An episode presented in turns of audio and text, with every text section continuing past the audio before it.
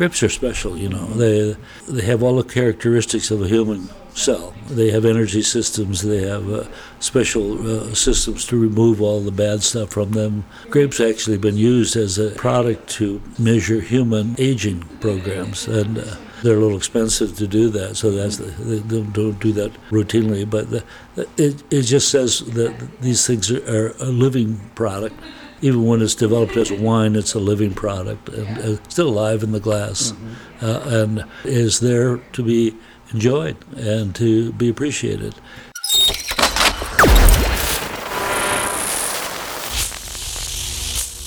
Fusebox.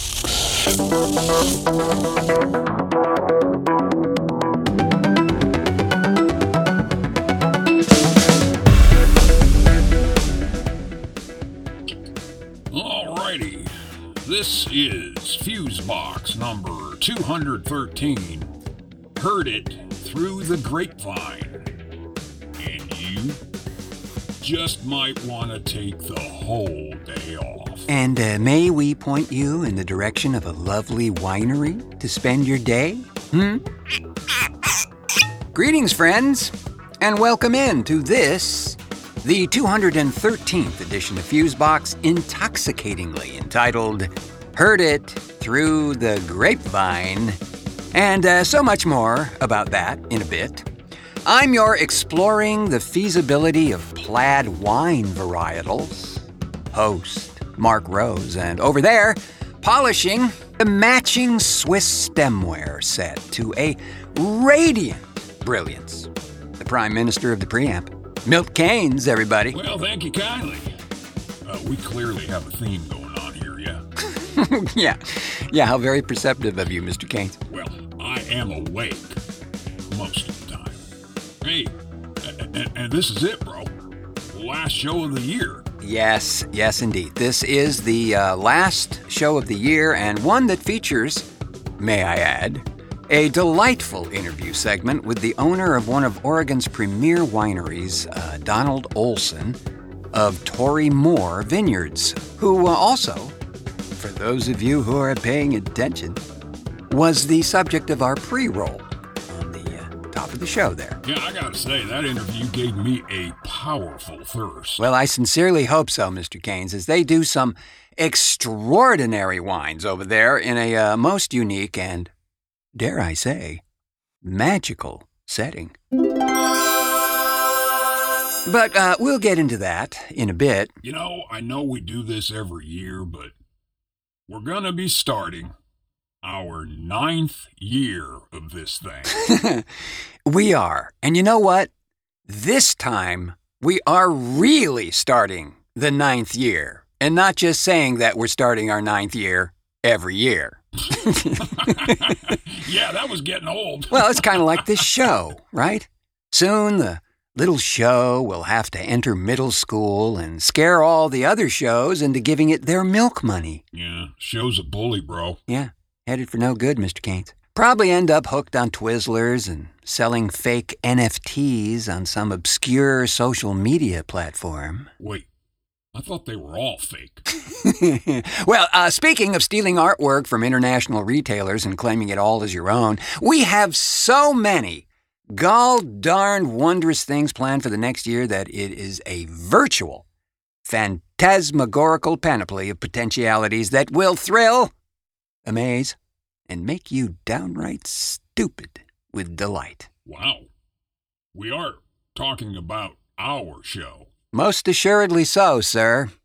You know, seriously, we've been trying like crazy to uh, schedule a few folks since last year, uh, but for uh, one reason or another, timings have been a little challenging, and so it uh, it looks like we're finally getting zeroed in. And uh, we'll gab more about uh, them and those and all that when we have it all together. And there's going to be another remote, too, right? Uh, yes, Mr. Kanes. There will be a triumphant return to uh, Suicide Sally's because, well, they uh, forgave us for that unfortunate but small bathroom fire that we caused the last time we were in there. But we're headed back there for a look back at the preceding year for uh, Fusebox and all that transpired and uh, will transpire and all that stuff going forward. So, Oh, uh, and folks, uh, this uh, live end of the year thing, uh, it's not a clip show. So don't worry. We'd never do that to you twice in one year. for sure. You know, uh, we may be in a quest for audio domination throughout the world, but we're not insane. well, at least I'm not. I'm not so sure about Eco and Milo either. Bathroom fire! Yay! Uh, be that as it mustn't, we'll have the whole gang over there, Jeff Pollard and uh, Regina Carol, and uh, just have a real honest to goodness radio debriefing, as it were. Well, that last one we did was a hoot, so, uh, I hope you can have lightning strike a second time for you. Well, as long as it doesn't set the bathroom on fire, I'm uh, I'm good with it. So, uh, friends, may I uh, suggest something here? If you haven't checked out our Instagram shenanigans, may I humbly invite you to do so? It's uh, it's rather a fun and kind of quirky place over there, I have to say. Yeah, I- I'm totally clueless with the Insta Face tweet. Hell, I, I was even in that meeting with you and Regina, and she was going over that thing, and my my head exploded about 90 seconds in. I think she lost me with click here. well, I, I'm uh, uh, a bit overwhelmed myself, but I, I do see the creative potential of the thing. And, and uh, friends, just saying, if the Book of Face has you screaming and yelling and maybe throwing your cat into the straw foliage arrangement, do not come here. This place is for power users. Now, I know th- these folks don't think of it that way, but trust me. it is the Autobahn of social media platforms. Uh, not for the faint of heart. No, really. L- lots of ways to communicate and uh, pretty cleverly, I must say, in some cases. So, yeah, I'm in there. The, the show is in there. And uh, without the beneficent guidance of our social media maven, Regina Carol, I surely would not be. But uh, I gotta say, it's it's kind of fun. I What? Say it isn't so. no, I know, I know, I know. You know, because more and more as of late, I've become increasingly aligned with your views on this uh, antisocial media thing. But seriously, uh, this one, it, it, it's kind of like that odd cookie. Yes, it's blue with chartreuse spots and has feathers, but it just smells so darn good, you just have to try it. Well, as long as it doesn't quack when you bite into it, I guess you're okay. Yeah. Well, in any event, uh, check us out over there if you haven't. It's a it's a grand time to be had. And uh, you know, uh, at this moment right here in time and space, we shall take a short break and get out the nice glasses because uh, when we return, a visit to a magical winery. Oh, now I understand. The show for everybody, but not everybody will like it. TheFuseboxShow.com. We are back, bro. Well, thank you, sir.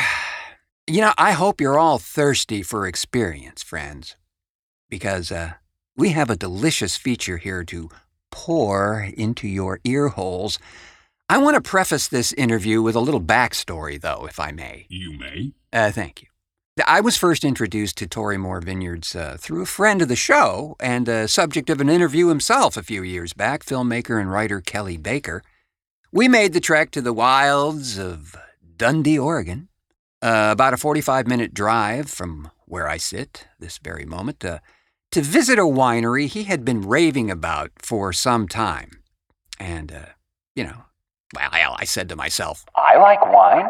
Dundee is a very bucolic place, and it uh, would make for a great break from this rather tedious audio edit I was endeavoring to complete at that time. So uh, we get out there, and uh, as we approach the vineyard, nestled in some trees off the road and down the hill, something becomes very noticeable.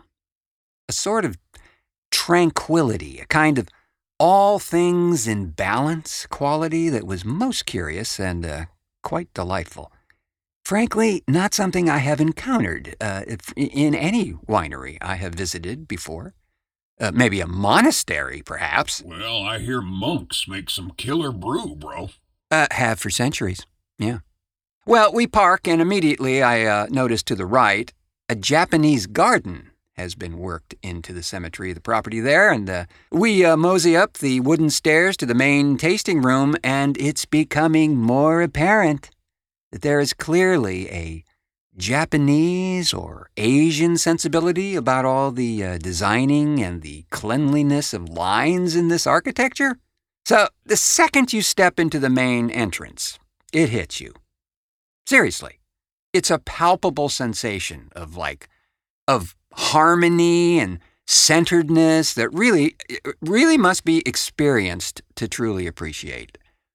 Uh, we're greeted by Sapna with a very welcoming smile, and you really get the feeling you've come to someplace special without any pretense at all. Uh, we were then uh, invited out uh, on the uh, deck to sample a few varieties. Uh, and, and, and this deck, by the way, is a major confluence of energy, let me tell you. Were there unicorns? Well, not that I could see, but I have been informed by a person close to the matter that they are big fans of Pinot Noir. Huh. Yeah.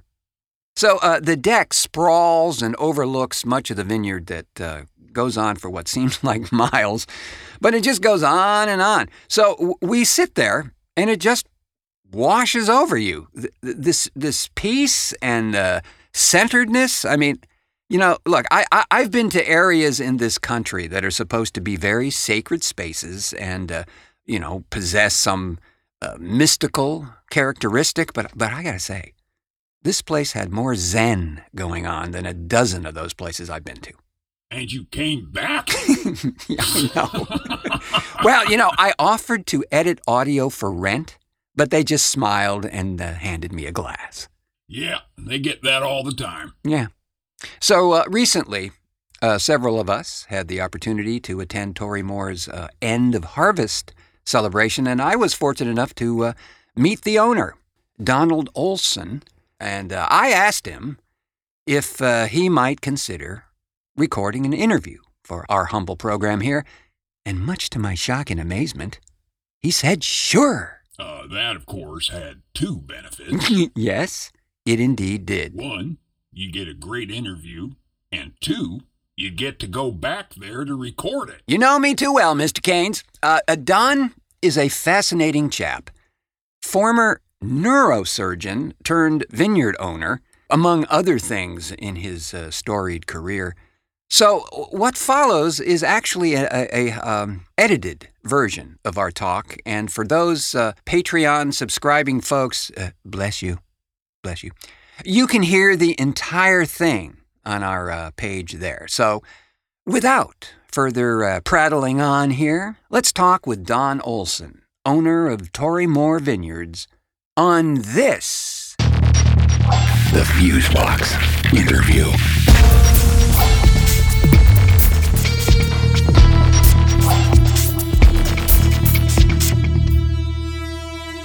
First of all, congratulations on, a, on an end of harvest. We were here uh, not too long ago, uh, a couple of weeks ago, I guess it was, when you had that little soiree. Yeah, well, thank you for that. Yeah. So it, uh, it was a difficult year. So Yeah. Well, you know, that's the other thing. I mean, how has the the uh, pandemic situation affected? well, who knows the answer to that? But uh, but I, uh, in terms of of who we are as a small winery and uh, what we believe is to be a good product that is underexposed, and uh, it's important to us to be who we say we are, and it's important to us to uh, be 100% committed to doing the very best job we can do. So, and that means customer service. And uh, other life, I was a physician, and this you can't do neurosurgery if people don't do well. kind of a negative sell, yeah. so you better do well, and that means you better work at what you're doing to make sure it's done right. So, and That's uh, and Same goes in the wine business. Uh, you, you can't accept second best, and, and you do it as good as you can. That's the way we run this business. We, I started this in uh, 1993. Been doing it. With, well, I started with nothing basically, except the grapes from this small little vineyard here, and. Uh, that being said, we're now larger up by a considerable margin. We're now up to around 10,000 cases, and uh, and as I said, started with maybe a thousand cases. And uh, now this vineyard, or Torii Mor as a, as a property, has been here since since '72. Is that what I understand? Yeah, it got planted in '72. I bought it in '85, and uh, at that time I was working in Nevada, and uh, and I was not happy there. And uh, and I uh, read a newspaper in the Wall Street Journal that said maybe the best place in the world to grow Pinot Noir is Dundee, Oregon. And of course, my, my question was, where is Dundee, Oregon? Fair and, uh, question. so I had a son, like all things, I had a teenage son, and he, they knew everything. And so I asked him, and uh, he had a girlfriend who was even smarter than he was, and so uh, proceeded to learn that she was from Oregon, and Dundee, Oregon was someplace I ought to come visit. So I did. With that, uh, on a Saturday morning, I came here and uh, and had an opportunity to uh, feel the whatever you want to call this feeling that we have here, because I think there is something here. Well, And- that is what I wanted to, to uh, delve into a little bit, Don, because as I was uh, speaking with you earlier, when I first came to this place, I was absolutely compelled to find out what is going on energetically in this place. It is it goes beyond feng shui for those who, you know, pay attention to such things. It's a very centering kind of energy and I, I notice as we look around here there's a lot of eastern influences to Yeah, to yeah, uh, it's intentional. So yeah. uh, I'm a student, or always have been a student of Frank Lloyd Wright and, and what he does, and and originally from Wisconsin, so had the privilege of seeing everything he's done pretty much, because that's the area. Uh, there's something special there as well. I tried to mimic that as much as possible, and uh, after a while, there are certain things that happen to you in your life, and you know them when you when you get up there, but you can't explain them very well beforehand. So when I came here, I knew something was special, and uh, I sat out in this Japanese garden, and I love Japanese gardens, and uh, listened to the bugs, and uh, it was quiet. And with that, the the experience of having the opportunity of being here and looking at the grapes and feeling the uh, energy, so to speak, in the field, in, in the in the grapes. Grapes are special, you know. They have all the characteristics of a human cell. They have energy systems. They have uh, special uh, systems to remove all the bad stuff from them. Grapes actually been used as a product to measure human aging programs, and uh, they're a little expensive to do that. So that's the, they don't don't do that routinely. But the, it it just says that these things are, are a living product even when it's developed as wine, it's a living product and uh, still alive in the glass, uh, and is there to be enjoyed and to be appreciated. And the more you learn, the more you appreciate. So, so Well, and and I find it also interesting that you came to this from a medical background. I came from, as I said, from Wisconsin, and I went to San Francisco as, a, as an intern.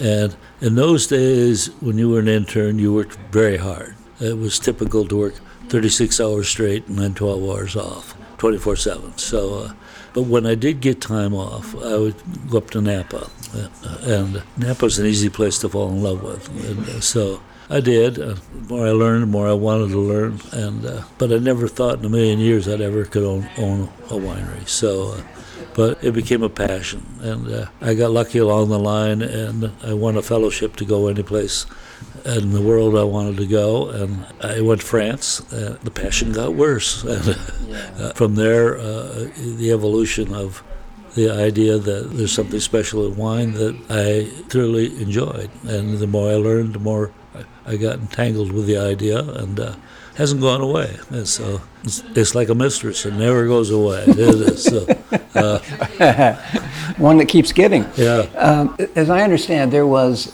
there was a gentleman who works here as a winemaker who is either of Bordeaux or trained there or it's true. Actually, uh, when I decided to do the winery, which was 1993, and uh, a friend uh, who was serious famous here in the in the vineyards in Dundee, died, and his winery in McMinnville became available, and these were friends of mine, and uh, so I took it over, and and my first winemaker was a gal uh, who uh, is also dead now, unfortunately, who is the only winemaker in Oregon who's ever done 100 points on, on a wine. Her name was Patty Green, and uh, so she worked with me for a number of years, and uh, as we gradually grew, and then uh, after her came Jacques Tardy, which was uh, a French winemaker, uh, seven generations French winemaker from Bordeaux, from Nuits-Saint-Georges. So, uh, and uh, stylistically, uh, Patty Green style and and Jacques style were different. And, and that's the whole thing about wine. It's, it's, it's like life. It's style. It's how you live, not if you live. It's how you live. Those words have stayed with me. And having lived in Paris for a while, it changes to you. I got to tell you that, no, no question about it. And uh, brought all that back. And as I said, when the opportunity arose, I, I, I bought this place in 1985 and initially sold my grapes to other people and uh, then started a winery in 1993. So Yeah. Well, what do you think it is about Pinot in particular that is so popular here? Is it is it the Well, I was totally unfamiliar with Pinot until I went to France, and uh, I liked the big, heavy wines, and uh, because I thought there was substance there, and and the longer I had a chance to experience that, the more I got put away from that. Uh, I, I love the layering. I love the experience of, of, of the, a great nose and a great uh, mouthfeel and, and a, a great finish uh, and all the things that you can pick up uh, characteristic of an Oregon Pinot Noir are what intrigue me. So, and that's what we do predominantly. Our style is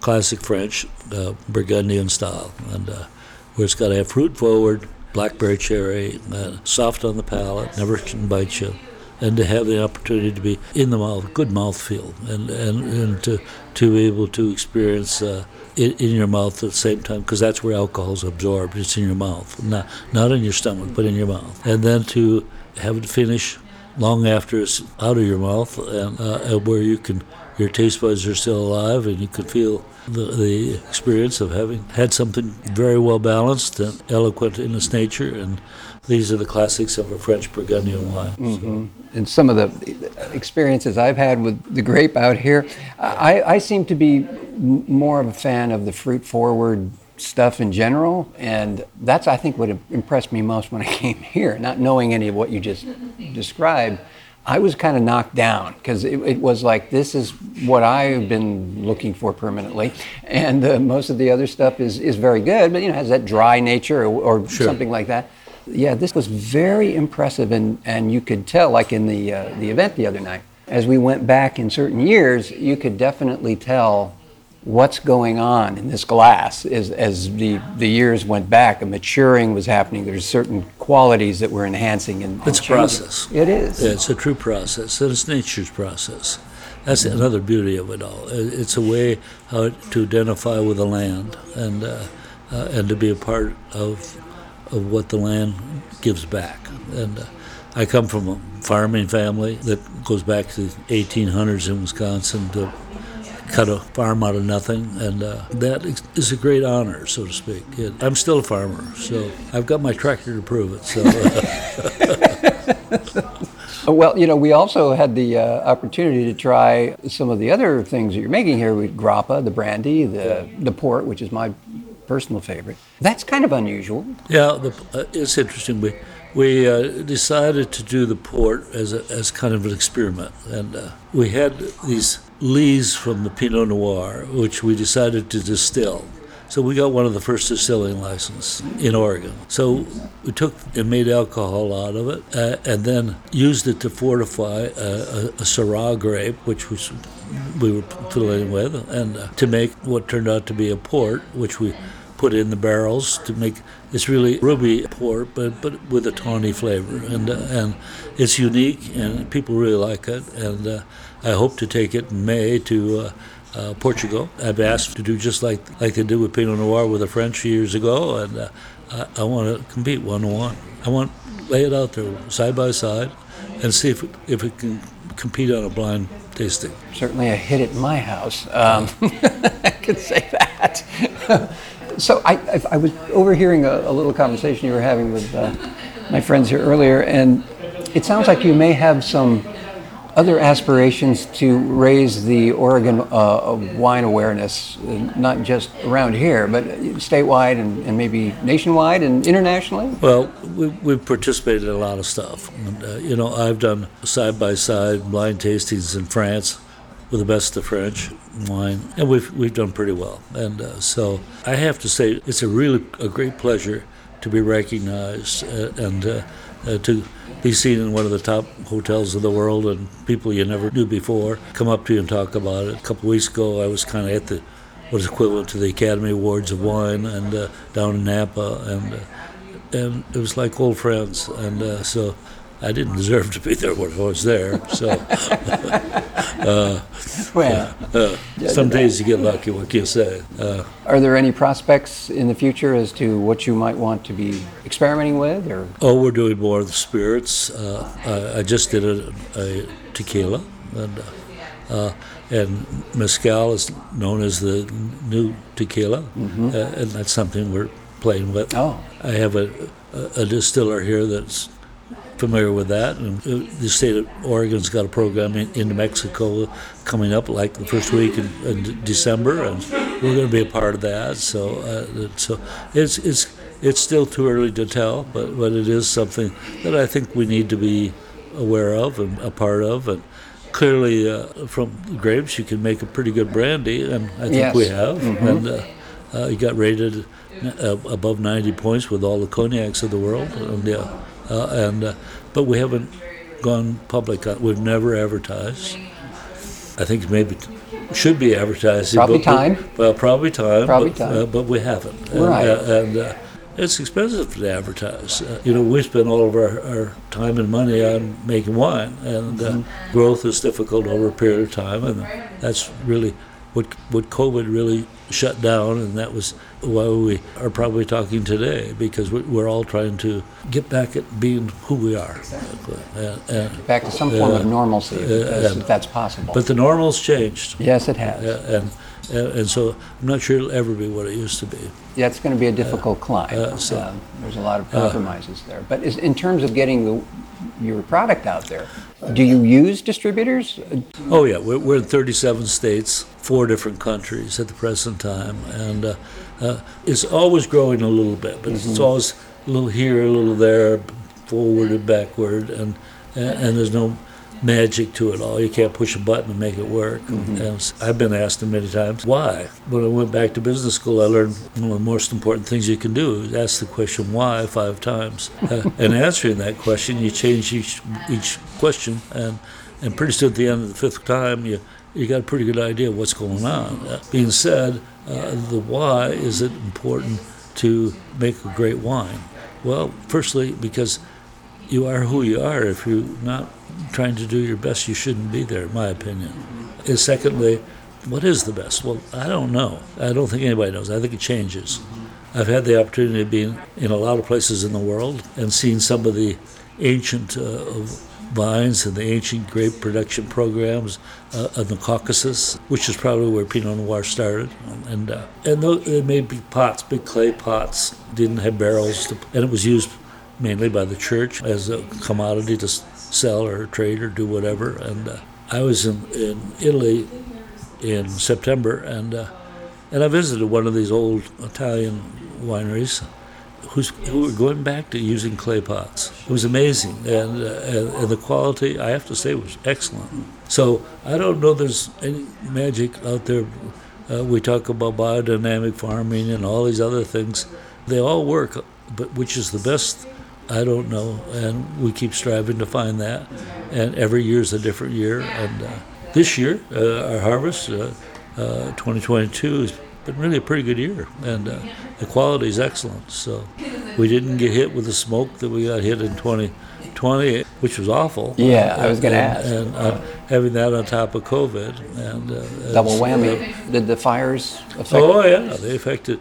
Probably reduced everything by a factor of 50 percent, and and you had to be really careful what you did. And I, I learned more tricks than I probably had ever thought I'd learn, and uh, did an awful lot of uh, those tricks to make our wine as good as it could be in the cellar. You, you know, great wine comes from the vineyard, but the, the cellar, the, the winemaker, is there to nurture that great wine to make it the best that can be. So, Wow. Wow, indeed, Mr. Kanes. You know, I just love the way science and uh, even medicine find uh, their way into this uh, wine. Much thanks to Don Olson and all the folks at Torii Mor Winery for making that visit most memorable, and uh, I promise I will return again and again and again. You know, I, I'm not much of a wine guy, but after hearing that interview, uh, I think Marcy and I should take that in. Oh, yeah, yeah. Well, she would truly get the place. Yeah, I know, I know. They, they don't do a lager over there, do they? Uh, not to my knowledge. Damn good port, though. A- and a grappa and a brandy. You know, who, who knows what they might be up to in the future. Just like you said. Hey, maybe they'll do some of your pink platypus or whatever. Green Fairy. Absinthe by name. Ah, who knows? Great things are in the offing there. I do know this. It's the end of this edition of Fusebox and uh, the end of our broadcast season, friends. It's been an exciting year over here, and uh, as I say, uh, we'll have all the partners in crime assembled for a uh, year in review show coming up uh, next month. And uh, thanks again, hugely and bigly too, to the folks at Torii Mor. Thanks to Sabra May for splendiferous ID pronouncifications. Thanks as well to the Doctor of Decibels over there, Milt Kanes, for technical assistance and so on and so forth. Pleasure as always. And, uh, folks, please consider subscribing to this here audio donut by clicking the subscribe button wherever you may have found it. Why, you can even do that on our very own webpage at thefuseboxshow.com. And, and we know, writing can be a pain and tedious with a side of annoying, but uh, jotting down a review on this here program would also be great. Again, wherever you may have found it. Thanks to you all for taking the ride with us this year and uh, next year, bigger and better than ever. I have been your aged in bourbon casks for maximum fuel efficiency host, Marc Rose, saying, until our next cartoon.